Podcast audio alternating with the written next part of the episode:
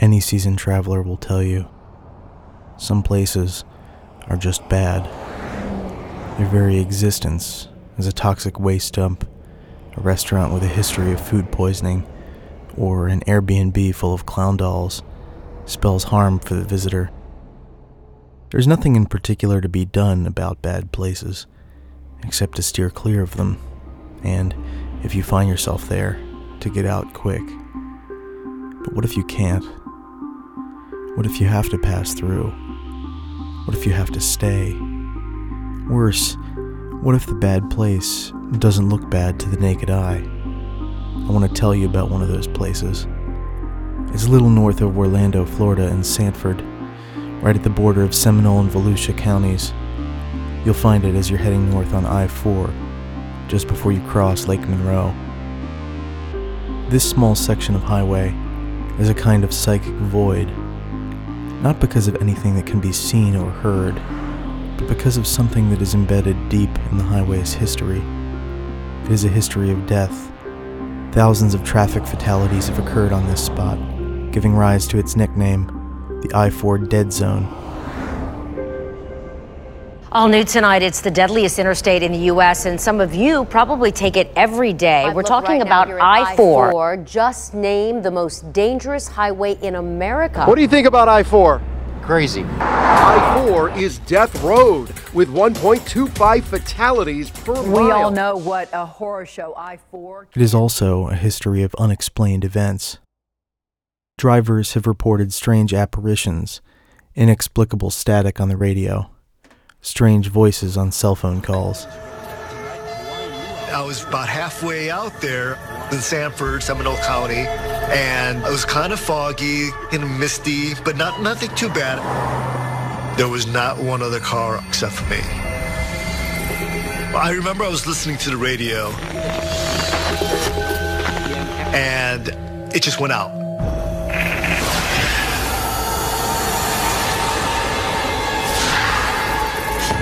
All of a sudden, I see this flash cross in front of my car.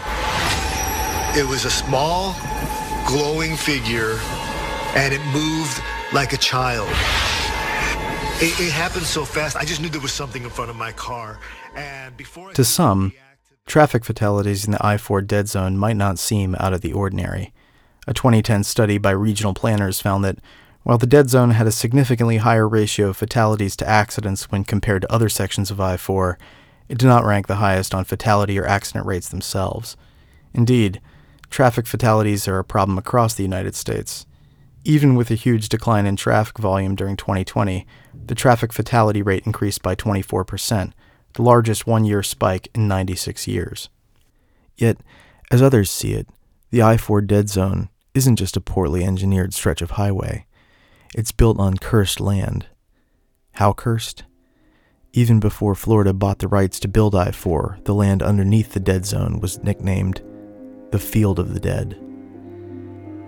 In the 1880s, it had been home to St. Joseph's, a colony of German Catholic immigrants, many of whom perished from the yellow fever. The legend has it that efforts to relocate or otherwise desecrate their grave sites have been met with fatal blowback. A farmer's house mysteriously burns down, an amateur archaeologist's child is killed. You get the picture. But highway engineers had little time for superstition, and so while the St. Joseph's graves were initially marked for relocation, they were soon forgotten and paved over. The dead zone was born. Now, no traffic study, however sophisticated, can prove that the supernatural is really at work here, and the I 4 corridor doesn't even really make for good Ghost Hunters TV. It's not exactly an abandoned sanitarium or a haunted house, but there is something going on here, and it can't be captured with maps and statistics. A specter that haunts not just east central Florida, but lurks beneath many sections of the American interstate. It's waiting for us, just beyond the glow from gas stations, fast food chains, and the colonies of motels, just to the right of the last exit.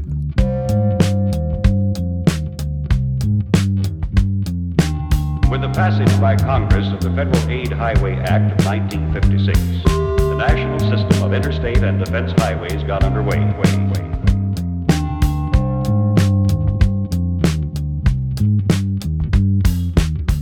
What is this big road? Where is it going? How much has been built? How much is yet to come? come, come, come, come. You're listening to The Last Exit, a podcast about the occult history of American infrastructure. I'm Phil Rocco. And I'm David Reinecke. This is the tale of the Dead Zone. Pennsylvania Turnpike, once a dream of a few far-seeing men, is now a reality. Less than two years after construction was started, the 160-mile concrete limited way was open to traffic. It's hard to travel on the Pennsylvania Turnpike without feeling at least some small sense of wonder as the ribbons of asphalt carry you through the Appalachian Mountains from Pittsburgh to Harrisburg, sometimes in long stretches of tunnels, on through the farms of Lancaster and Reading to the lights of Boathouse Row in Philadelphia. Of course, the wonder doesn't last long. Poor maintenance, traffic, and ever increasing tolls, they make the Futurama tone of old newsreels sound kind of ridiculous and like all infrastructure, you can certainly take I 76 for granted. Yet it's that taken for granted quality of highways that lends them a sense of the supernatural, too. If something feels too massive to have been built by humans alone, one might start to wonder about what other forces are at work. It's why you get conspiracy theorists who believe that an extinct civilization of so called Tartarians built St. Paul's Cathedral in London, among many other modern day structures and these people are true believers. But conspiracies aside, David and I have been obsessed merely with the possibility of an occult history of American transportation.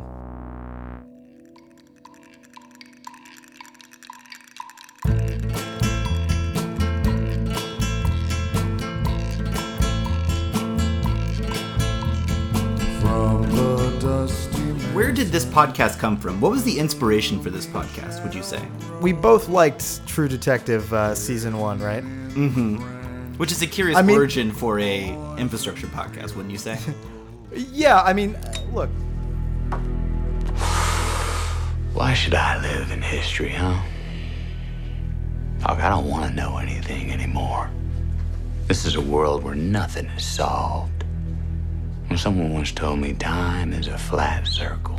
It had this wonderful sense of the supernatural and the occult that that felt very very American, very very sort of organic, and I really loved it. And when the second season was being teased, uh, mm-hmm. uh, they did this interview with Nic Pizzolatto, the writer and creator of the show. Yeah, the, the creator of the show, and there was all of this this sort of uh, tension and expectation. Like Reddit was like blowing up. What is the second season going to be about? and they interviewed him and he said well i'm not going to tell you too much but what i can tell you is that this is going to be uh, a season about hard women bad men and the occult history of the american transportation system which when we heard that i remember actually if we can transport ourselves back to 2015 2016 i was like holy shit I like yeah. this is this is everything we've always wanted in a television show. The first season's riding on the highest of highs, and for the second season, you know, no more sophomore slump. We're gonna get exactly what we've always wanted: the occult history of the federal transportation system. Oh my gosh. Yeah, catnip, catnip to a person like you and me. And then the second season came out, and it was really aggressively not that. Um, it was a pretty standard sort of true crime uh, show. Uh, there was a conspiracy. Right. It ended up being kind of a warmed over Chinatown. It ended up yeah, re- that's replaying right. a, a, a kind of plot or a story that we've seen dozens of times before. Right, and and you know the, the first episode of, of that season starts off with with all of this sort of portent. There's a there's a killing in the episode which looks like it could sort of be ritualistic. There's all these flyovers of highways, um, but at the end of the day, you don't really get uh, any anything like that story. What you get is Vince Vaughn saying lines that are supposed to have the same sort of philosophical uh, import as Matthew McConaughey's in season one, and then they just don't hit. Something's trying to tell me that uh, it's all paper mache. For whatever reason, when Pizzolatto made that statement, something resonated with me. Which is gonna this is gonna sound really weird. Um, take, take, us there, Phil. The and it, this is something. This is like a memory I, I think I had suppressed until I read that interview with Pizzolatto.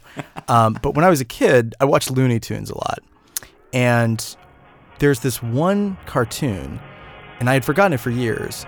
Um, but it's a really weird and really dark, disturbing uh, Looney Tunes cartoon. There's no bugs in it. There's no Daffy.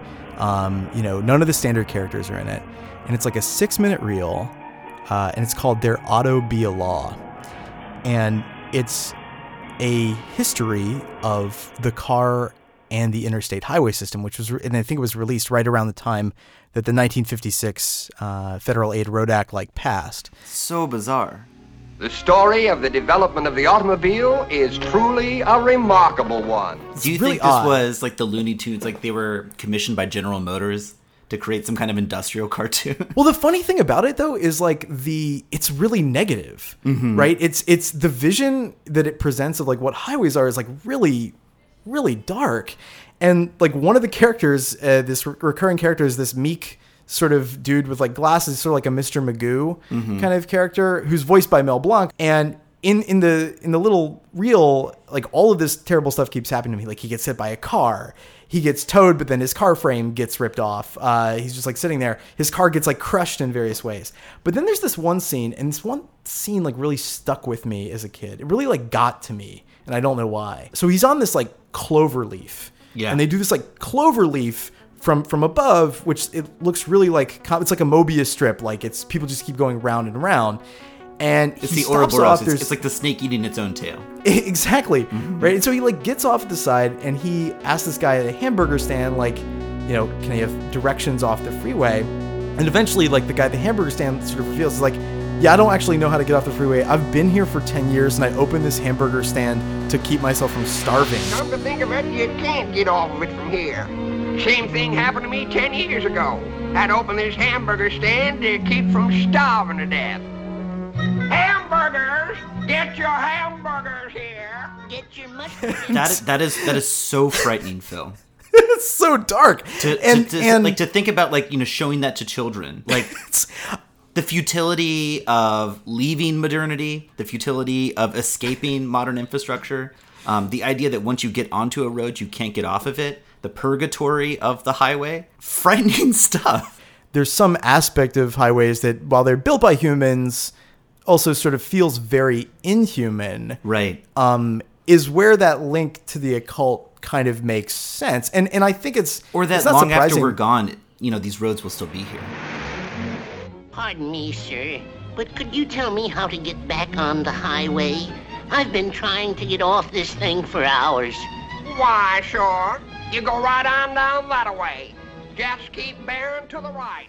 If you if you were to imagine the occult history of the federal transportation system, you were to try and find the the horror within that system. It's probably more akin to something like that than it would be a standard tale of, of corruption in Southern California.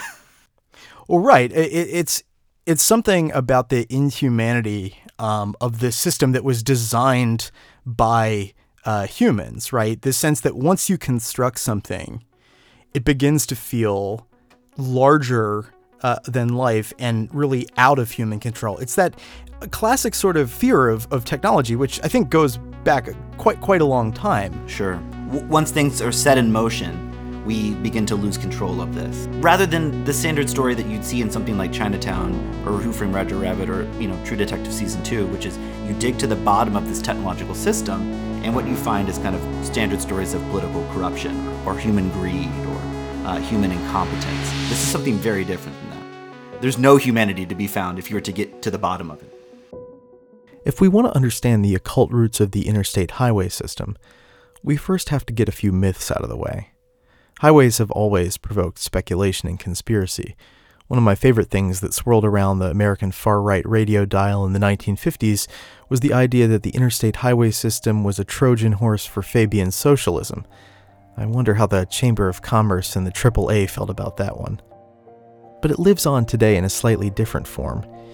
In 2007, right wing conspiracy theorists pushed the idea that Texas Governor Rick Perry's plan for a Trans Texas Corridor highway was actually a plot to create the North American Union, a single nation consisting of Canada, Mexico, and the United States, with a currency called the Amero. A more common myth is the idea that President Eisenhower pushed for creating the interstate highway system solely because he wanted to be able to evacuate cities if the U.S. were attacked by an atomic bomb. After putting these facts and requirements before you, I shall propose a program of action, a program that will demand the energetic support of not just the government, but every American if we are to make it successful. In reality, looking at the politics of how the system was created, you see that its main supporters were focused on economic development, getting goods to market, developing commercial and residential real estate, reducing traffic congestion. Standard post war capitalist fare. True, the 1956 legislation was called the National System of Interstate and Defense Highways, but the plans for the system far preceded the existence of the bomb, and indeed the Cold War itself. And no, it's not the case that one in every five miles of interstate highway is straight so that airplanes can land on them in case of emergencies, although I admit that would be kind of cool. Finally, numerologists love to speculate about the significance of the interstate numbering system, including and perhaps especially Route 666, which is also a 2001 movie starring a worse for wear Lou Diamond Phillips. This road is closed. This road is off limits to everyone. Open fire, boys! I'm for taking all these old back roads, Jack, just not this one. There was, yes, a Route 666 in the Southwest. It was not numbered by satanic priests, but by engineers. Created in 1926, it was branch number 6 of the famed U.S. Route 66. Nevertheless, the name held a dark significance for many, and furnished much speculation over the years that the highway was cursed. Its series of sharp curves and a reputation for traffic fatalities didn't help matters any. Public outcry was in fact so extensive that in 2003 the New Mexico state legislature passed a memorial resolution requesting a new route name, noting that residents along the highway lived under a cloud of opprobrium and that there were people who refused to travel the road, not because of the issue of safety, but because of the fear that the devil controls events along United States Route 666. In short, the devil was bad for economic development, and so the route was renumbered as a spur of US 191, Route 491. But debunking these myths and legends doesn't get us any further towards understanding the mystery of the I 4 dead zone. To do that, we have to understand how the interstate highway system was created and how it works.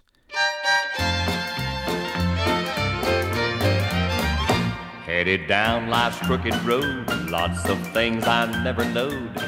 Our story begins long before the Cold War intrigue of the Eisenhower administration, way back at the beginning of the 19th century, when most roads were built inefficiently and poorly by private hands. The federal government tried, frequently unsuccessfully, to construct national transportation infrastructure, the most famous piece of which was the National Road, completed in 1837 which connected the Potomac and Ohio rivers, a sort of gateway to the western frontier. Plans for further expansion of the road were scuttled, however, when the funding ran dry in 1838. By the early 20th century, the emergence of the car and the spectacular rise in car traffic brought with it another burst of federal action. The Federal Aid Road Act, signed into law in 1916, provided the first federal aid for state highway construction transforming what had been countless miles of muddy trails into paved roads. But connecting the system of state built and federally financed roads proved difficult, as then General Dwight Eisenhower wrote in 1919 as he traveled in a military convoy across the country. Half of the distance was traveled over dirt roads, wheel paths, desert sands, and mountain trails. As in so many American stories, the new tech outpaced the infrastructure necessary to make it work, and while capitalists wanted to socialize the costs of producing the new infrastructure, they were somewhat less comfortable about kicking in their share. As car travel proliferated, efforts to build highways were bogged down in battles over financing. Trucking companies, for example, wanted the government to pay for new roads, but didn't want to bear the brunt of financing them through gasoline taxes. Even when the federal government gained greater capacity for central planning during the New Deal and World War II, The question of who was going to pay for new roads and who was going to plan them resulted in gridlock. The National Highway Users Conference, an industry group founded by the chairman of General Motors, complained about food spoilage from long travel times and delays and increases in traffic accidents. A near crisis situation, they said, by the 1950s. But because road users did not want to spend more than 2 cents a gallon more for gas, there was not much of a chance of solving the crisis. To solve this problem, the Eisenhower administration proposed financing the interstate through a federal bond issue, but fiscal conservatives in Congress balked and rejected the bill. Instead, Tennessee Senator Al Gore Sr. and Louisiana Representative Hale Boggs put forward legislation creating a highway trust fund that drew on an increased gas tax, allowing the federal government to foot 90% of the cost of highway construction. In turn, state highway engineers working with local planning officials would have the lion's share of responsibility for designing interstate routes, and this is how we got I 4. But it's only part of the story. In this century, America has become a nation on wheels. We ride on wheels to work, to shop, to play, to go about any place we want to go. You see, the interstate highway system, despite all its futurist luster, had a seedy underbelly. At the heart of the system was a bargain among federal, state, and local officials. On the one side, the federal government foot most of the bill. On the other, state and local governments would be free to site roads where they wanted to, creating every incentive for governors and mayors to construct a superabundance of highways extending into American cities and out to undeveloped land, the site of countless future suburban subdivisions. The meeting will come to order. This is a public hearing on the location of improved U.S. Route 110 through Conner County in the vicinity of Connersville. Since federal funds will be used in this project, the law requires a public hearing to discuss the economic effect of the proposed highway location. Decisions about highway planning had a veneer of democratic legitimacy, as you can hear in this clip from the 1956 movie Highway Hearing, financed by the highway lobby itself. A small town learns that it's to be bypassed for a new freeway that's due for construction. Well, it seems to me, Mr. Jacobson, that there's too much thought being given to other people. What about us right here in Connorsville? Well, maybe I can help answer that question. My name's Henry Loomis, editor of the Connorsville Courier, but I'm speaking as chairman of the Traffic Improvement Council, which Mayor Spencer formed last year. They're initially incensed, but in a meeting that they attend, they watch a film within a film on the 1956 law and become convinced of the importance and efficacy of the planned National Expressway system. Shouldn't you give some thought as to what they'll mean to your children? Your children will have a better country to live in because of these new roads. Well, they'll be able to drive anywhere safely, even from coast to coast, without fear of in front of them and, and without fear of accidents. Because the people that are planning and building these new roads are, are conforming. The film ends as it began, with a marching band and a ribbon cutting ceremony celebrating the new stretch of highway. In reality, state highway engineers had far more power to set the agenda for highway construction, and local residents, especially those outside of the white business community, were cut out of decision making altogether. In Sanford, Florida, those cut out of the deal included the landowner, on whose property those German immigrants were buried, and over which I 4 was subsequently built. According to the documented accounts, land surveyors made an executive decision to ignore the graves and build over them. One engineer is reported to have said, It's not an ancient Indian burial ground, they're just a few old bones. On the day the engineers dumped dirt fill over the graves, the deadly Hurricane Donna took an unexpected turn and struck the area. So began the dead zone's history of destruction. Or so locals say. I have to admit, there's some poetic justice in this beyond the grave backlash to economic development, but I'm not inclined to believe that I 4's high accident fatality ratio is attributable to a curse. But the conventional explanations for the dead zone are also each unsatisfying in their own ways. The explanation that first came to my mind was just bad engineering. But that only gets us as far as 2004, when the accident prone St. Johns River Bridge, which lacked shoulders for disabled or wrecked vehicles to pull out of the flow of traffic, was replaced with two three lane spans, each with wide shoulders on either side. Still, Even after significant engineering improvements, the dead zone remains one of the most dangerous stretches of highway in the country. Another popular explanation for the dead zone is just distracted driving. Florida hasn't exactly followed the trend of banning talking on the phone while driving, and texting and driving is just a secondary offense. Maybe easily distracted tourists flocking to Orlando's theme parks are part of the story. But several recent studies find little relationship between distracted driver laws and traffic fatality rates. And in any case, it would be hard to conclude that drivers along I 4 are just more distracted than those in other parts of the country. Nor are those drivers more likely to be under the influence of drugs and alcohol. In Seminole County, where the dead zone is, drug or alcohol related traffic fatalities are typically on par with the rest of the state. Sanford, Florida itself doesn't look so different from the rest of the United States. Its population is a bit younger and a bit poorer than average, and youth and poverty are risk factors for vehicular fatalities. But still, there's something off here. No, I don't mean that we have to accept local lore for what it is. Twice told tales about ghostly truckers, weird orbs, disembodied voices. Take them as seriously as you want to. But if they're true, the sin has already been committed, so be ready to call the local exorcist, excavate the land underneath the highway, and rebury the bones on consecrated ground, and then just hope that fatalities subside. If that sounds ridiculous, maybe it's because, in our quest to control the world, we tend to privilege explanations of it that center on our own interventions, which change the course of history. For example, we know that traffic fatality rates have plummeted since the birth of the motor vehicle improved safety features in cars and on the roads, better emergency response times, and fewer drunk drivers, all of those things make it less deadly to take that weekend getaway. But since 2011, traffic fatalities nationwide started moving in the wrong direction, increasing almost every year. In 2020, the number was up to 42,000 traffic related deaths per year. There is no one easily recognizable explanation for this. It's not a story about demographics, or regions like East Central Florida, or even vengeful spirits. Fatalities are up across the country, and there's no one clean fix.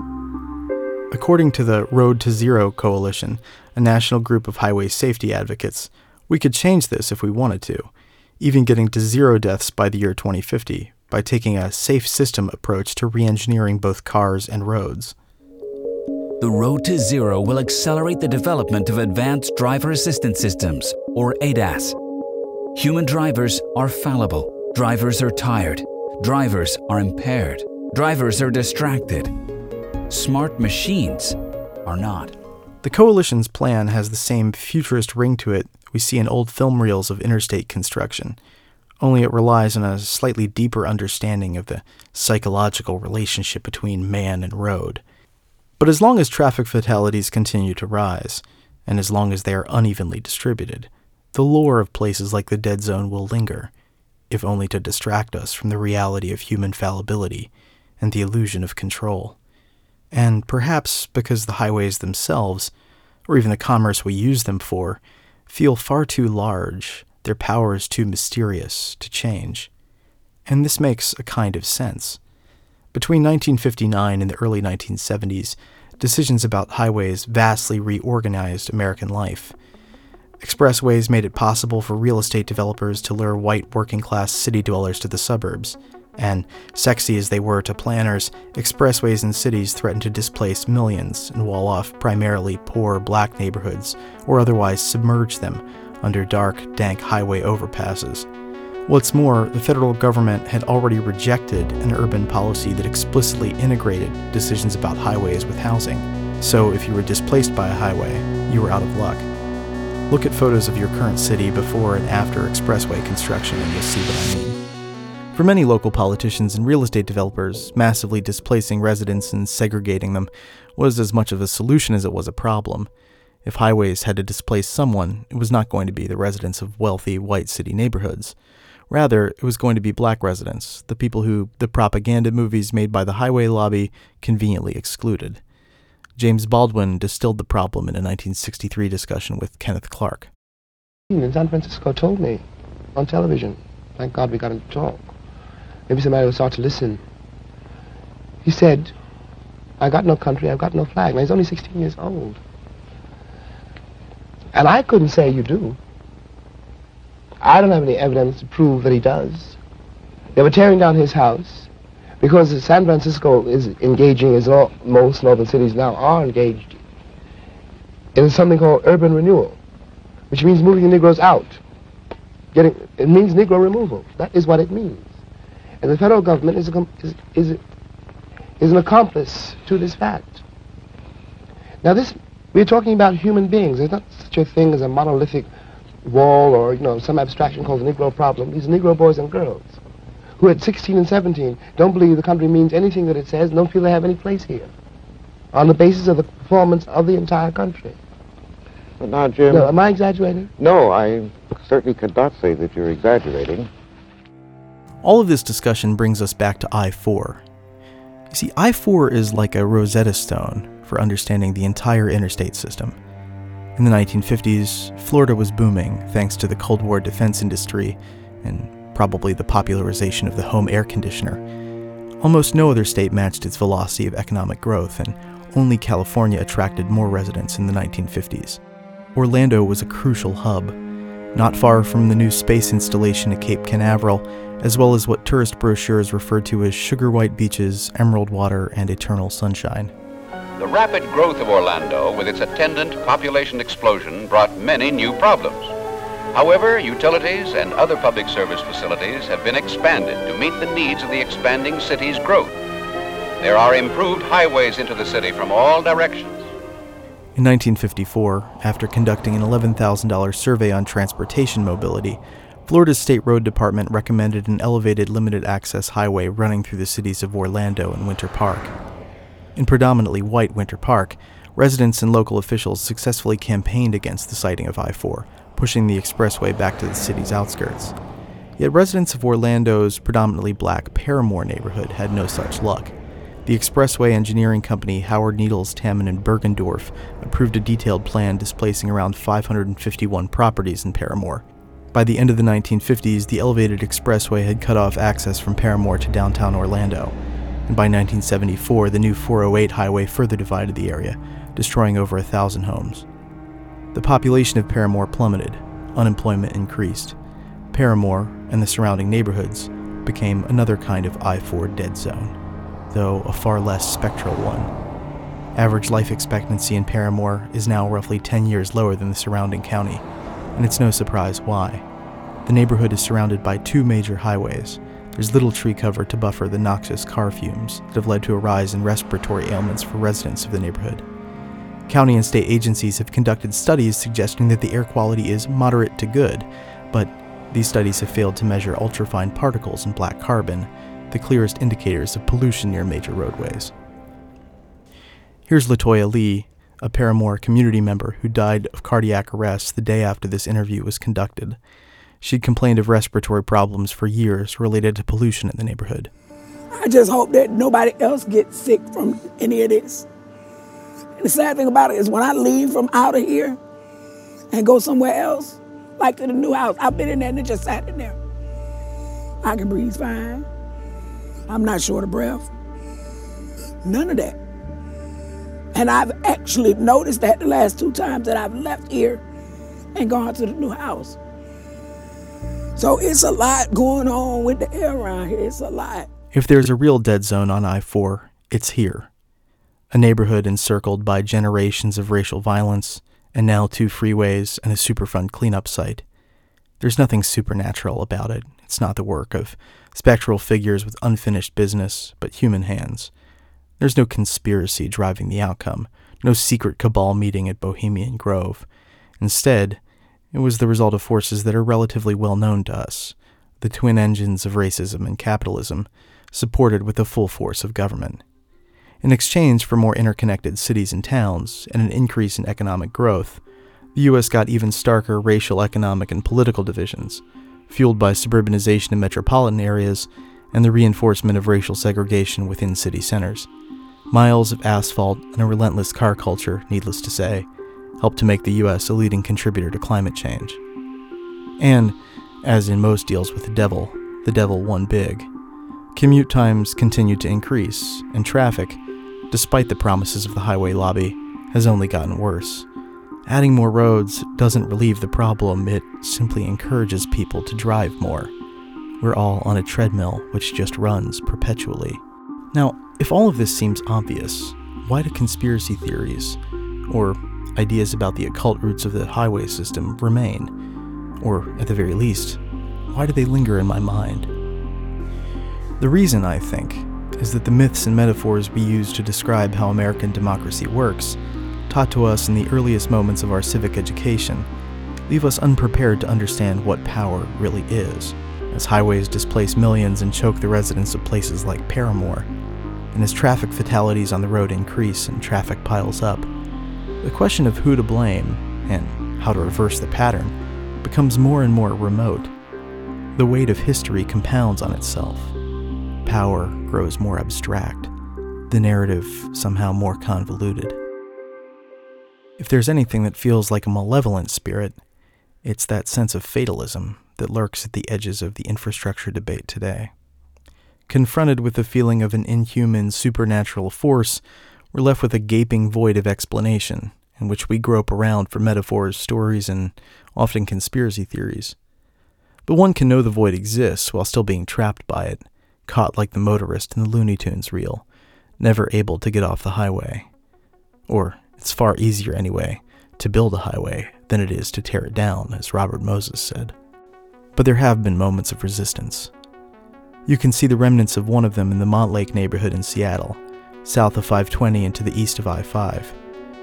There you'll see some forlorn looking highway ramps going nowhere. They're the remnants of the defunct R.H. Thompson Expressway, a project for which Seattle approved bond issues in 1960. But soon after the wheels were set in motion, neighborhood and environmental activists formed a community group, the Citizens Against the R.H. Thompson.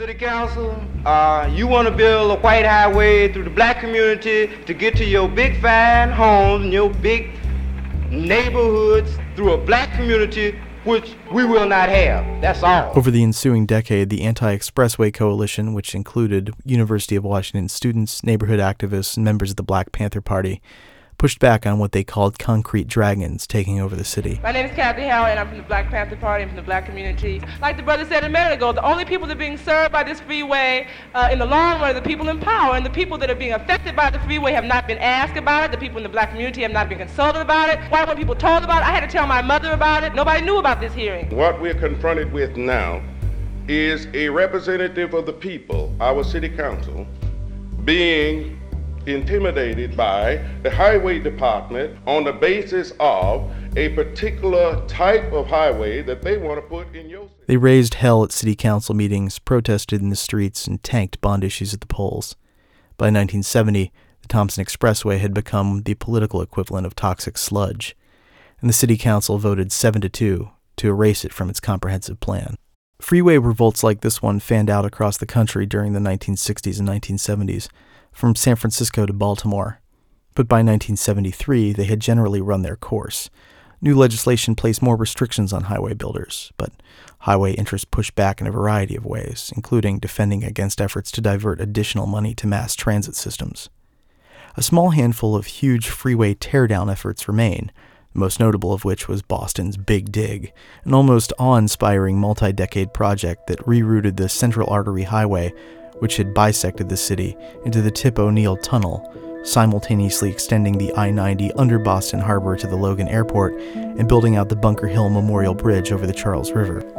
This project, in civil engineering terms, was the equivalent of going to the moon, and it's sort of staggering to think about. But for every freeway revolt or reconstruction, there remain countless instances of stasis. So if all of this is true, right, if if the real story isn't like Chinatown. And if the real story is also not the good stuff that would make for good television or, or film, why did this project that Pizzolatto talks about and, you know, the potential for True Detective season two, why did that feel right to us though? I think I think there's a deep resonance with this kind of thinking, this kind of conspiratorial thinking, this kind of the paranoid style in American politics, where in the face of perceived powerlessness in the in the face of political gridlock, in the face of these massive systems that seem like they have their own kind of internal momentum. It's much easier to believe there are these smoke filled rooms with corrupt people or some kind of hidden order or, or hidden motivation than to see that, oh, in fact, we reproduce these systems on a daily basis through our economic decisions, political decisions, etc. It's a deep well that we go back to again and again and again um, because it feels good, right? Rather than kind of own up to the fact that we we are the people who are making these things happen.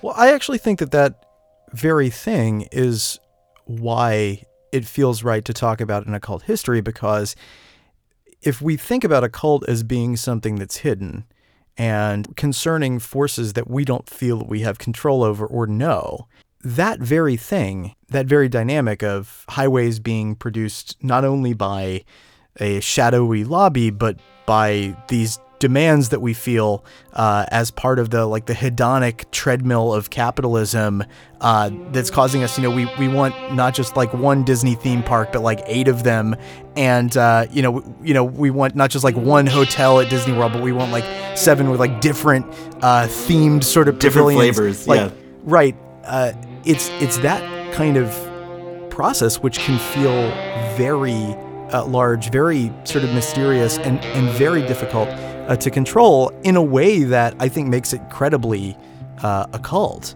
It, you know, it's it's hard to make a show with the the villain being like a sort of uh, part of a, a, cabal or like a conspiracy. Um, but I do think that there's there's actually a sense in which that process um, of uh, economic development can feel supernatural. Um, it can feel like you're you're all you all have your hands on like the Ouija planchette and like you don't know who's moving it. Um, and you don't know who can stop it. And I think that is actually something that's genuinely terrifying. All infrastructure is a cult. Not True Detective Season 1 occult or Illuminati occult, but occult occult, which is to say easily hidden or obscured. It always hides itself, erases its own history, becomes a part of the scenery. That's what makes it feel inhuman, larger than life, impossible to change or out of control, even supernatural. But the history of the interstate highway system is a history of people acting on the scenery and rearranging it too. The challenge is summoning the power to make infrastructure work towards the good of all people who dwell within it, and short circuiting its more dehumanizing tendencies. None of this makes for a convenient story. We're left to sort through compiled memories, scraps of evidence, guesses, and partial histories. But we never get the whole story of how we got from there to here, because it constantly destroys itself with each new pylon and roadbed constructed. But we have no choice except to piece it together. Otherwise, we'll just be caught in the loop. The Last Exit is hosted by me, Phil Rocco, and David Reinecke, who writes and performs our theme music. Thanks for listening. We'll see you next time.